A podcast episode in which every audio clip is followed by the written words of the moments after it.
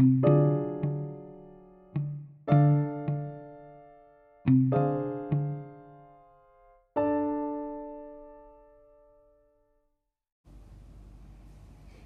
สดีค่ะ วันนี้มาพบกับเราอีกเช่นเคยนะคะ ในรายการไว้มันทันเหตุการณ์ รายการที่จะอัปเดตข่าวใหม่ๆ สดๆ ร้อนๆ เกี่ยวกับการตลาดผ่านสื่ออิเล็กทรอนิกส์ให้ทุกคนได้ทราบนะคะ วันนี้ก็เดินทางมาถึงใน episode ที่ 3 แล้วค่ะ เราจะพูดในหัวข้อเรื่องทำไมจึงไม่ควรทำสี่อย่างในการตลาดผ่านสื่ออิเล็กทรอนิกส์เมื่อต้องการให้ผู้ซื้อยอมต่อคิว มีทั้งหมด 4 หัวข้อนะคะ เราจะมาเริ่มกันที่หัวข้อแรกเลยนะคะก็คือ ไม่ควรปกปิดราคาสินค้า ในที่นี้ก็คือ ผู้ขายเวลาที่จะโพสต์สินค้าลง ไม่ว่าจะแพลตฟอร์มไหนๆ ยกตัวอย่างเช่น Facebook อ่า Marketplace หน้าเพจ Facebook Instagram อะไรประมาณนี้ค่ะ เราควรที่จะโพสสินค้า แล้วก็เขียนคำบรรยาย แล้วก็ควรที่จะบอกว่าปริมาณเท่านี้หรือชิ้นนี้ ราคาเท่าไหร่รวมส่งไหม ชี้แจงบอกให้กับลูกค้าให้เรียบร้อย ไม่ควรที่จะบอกให้ลูกค้าว่า เดี๋ยวอินบ็อกมาสอบถามข้างหลังนะครับ ค่ะ เดี๋ยวเราจะบอกราคาแบบนี้ไม่สมควรทำแล้ว มันก็ผิดกฎหมายในเรื่องการที่เราไม่แจ้งราคาสินค้าให้กับผู้บริโภคด้วยค่ะ เราควรที่จะแจ้งราคาสินค้าให้กับผู้บริโภคแบบชัดเจนนะคะ เพื่อที่จะให้ผู้บริโภคตัดสินใจแบบทันทีที่จะซื้อสินค้าของเรา และจะทำให้เขาวนกลับมาซื้อของเรา ใหม่ได้อีกครั้งหนึ่งค่ะ ในข้อ 2 นะคะ ไม่โฆษณาสินค้าเกินจริง ในหัวข้อนี้ก็คือ เราควรที่จะ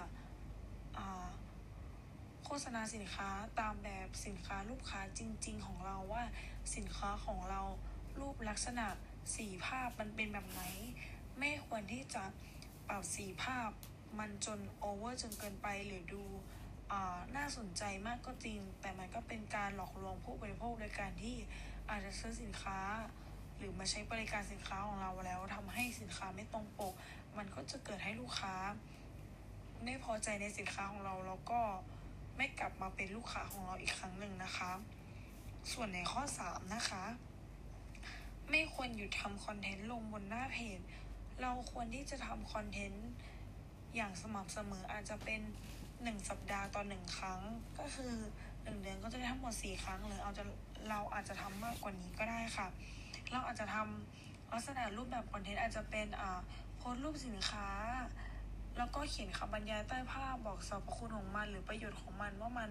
เป็นแบบไหนค่ะ หรืออาจจะเป็นอ่าวิดีโอที่อาจจะเป็นในการที่แบบว่าเออพาไปชมลงที่ผลิตหรือโรงงานของเรา หรืออาจจะเป็น กรรมวิธีในการ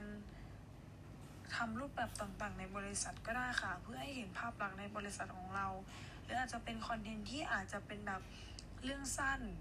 เรื่องเล่า หรืออาจจะเป็นคลิปวิดีโอที่บอกคุณประโยชน์ คุณลักษณะเกี่ยวกับสินค้าของเราค่ะ เพื่อที่จะให้ลูกค้าของเราไม่ว่าจะเป็นลูกค้าเก่าหรือลูกค้าใหม่ ได้เห็นคอนเทนต์ของเราผ่านบนหน้าเพจ Facebook อยู่ตลอดเวลาทำให้เกิดความน่าเชื่อถือในการที่ลูกค้าจะตัด สินใจซื้อสินค้าของเรา ถ้าสมมติว่าเราไม่ทำคอนเทนต์ลงบนหน้าเพจใช่ไหมคะ มันก็จะทำให้เกิดว่าลูกค้าอาสมมติว่ามาเจอเพจหน้า Facebook ของเรา ไม่เห็นเรามีความเคลื่อนไหวห่างหายไปเลยเป็นเดือนเดือนสองเดือน ก็ลูกค้าอาจจะคิดว่าเอออาจจะยุบกิจการไปแล้ว หรืออาจจะเป็นแบบว่าร้านค้านี้ไม่เกิดความน่าเชื่อถือหรือเปล่าหลอกลวงหรือเปล่าทำให้เขาบ่ายเบี่ยงที่จะไม่มาเป็นลูกค้าของเราแล้วก็เหมือนแบบปิดกั้น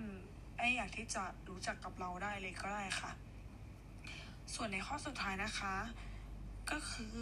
ไม่ควรตั้งราคาสูงเกินปริมาณของสินค้า เราควรที่จะตั้งราคาให้เหมาะสมกับสินค้าหรือคุณภาพของสินค้าของเรา ไม่ควรที่จะตั้งแบบว่าในชนิดที่แบบว่าโอเวอร์จนเกินไปอยากได้กำไรในชิ้นนี้ที่ปริมาณแบบสี่ถึงห้าเท่า แบบนี้มันจะดูว่าแบบเออเหมือน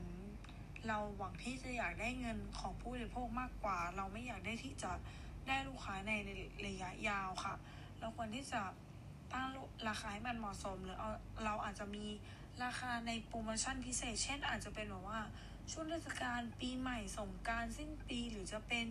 เซลล์กลางปี เราก็อาจจะมีการตั้งราคาสินค้าต่ำกว่า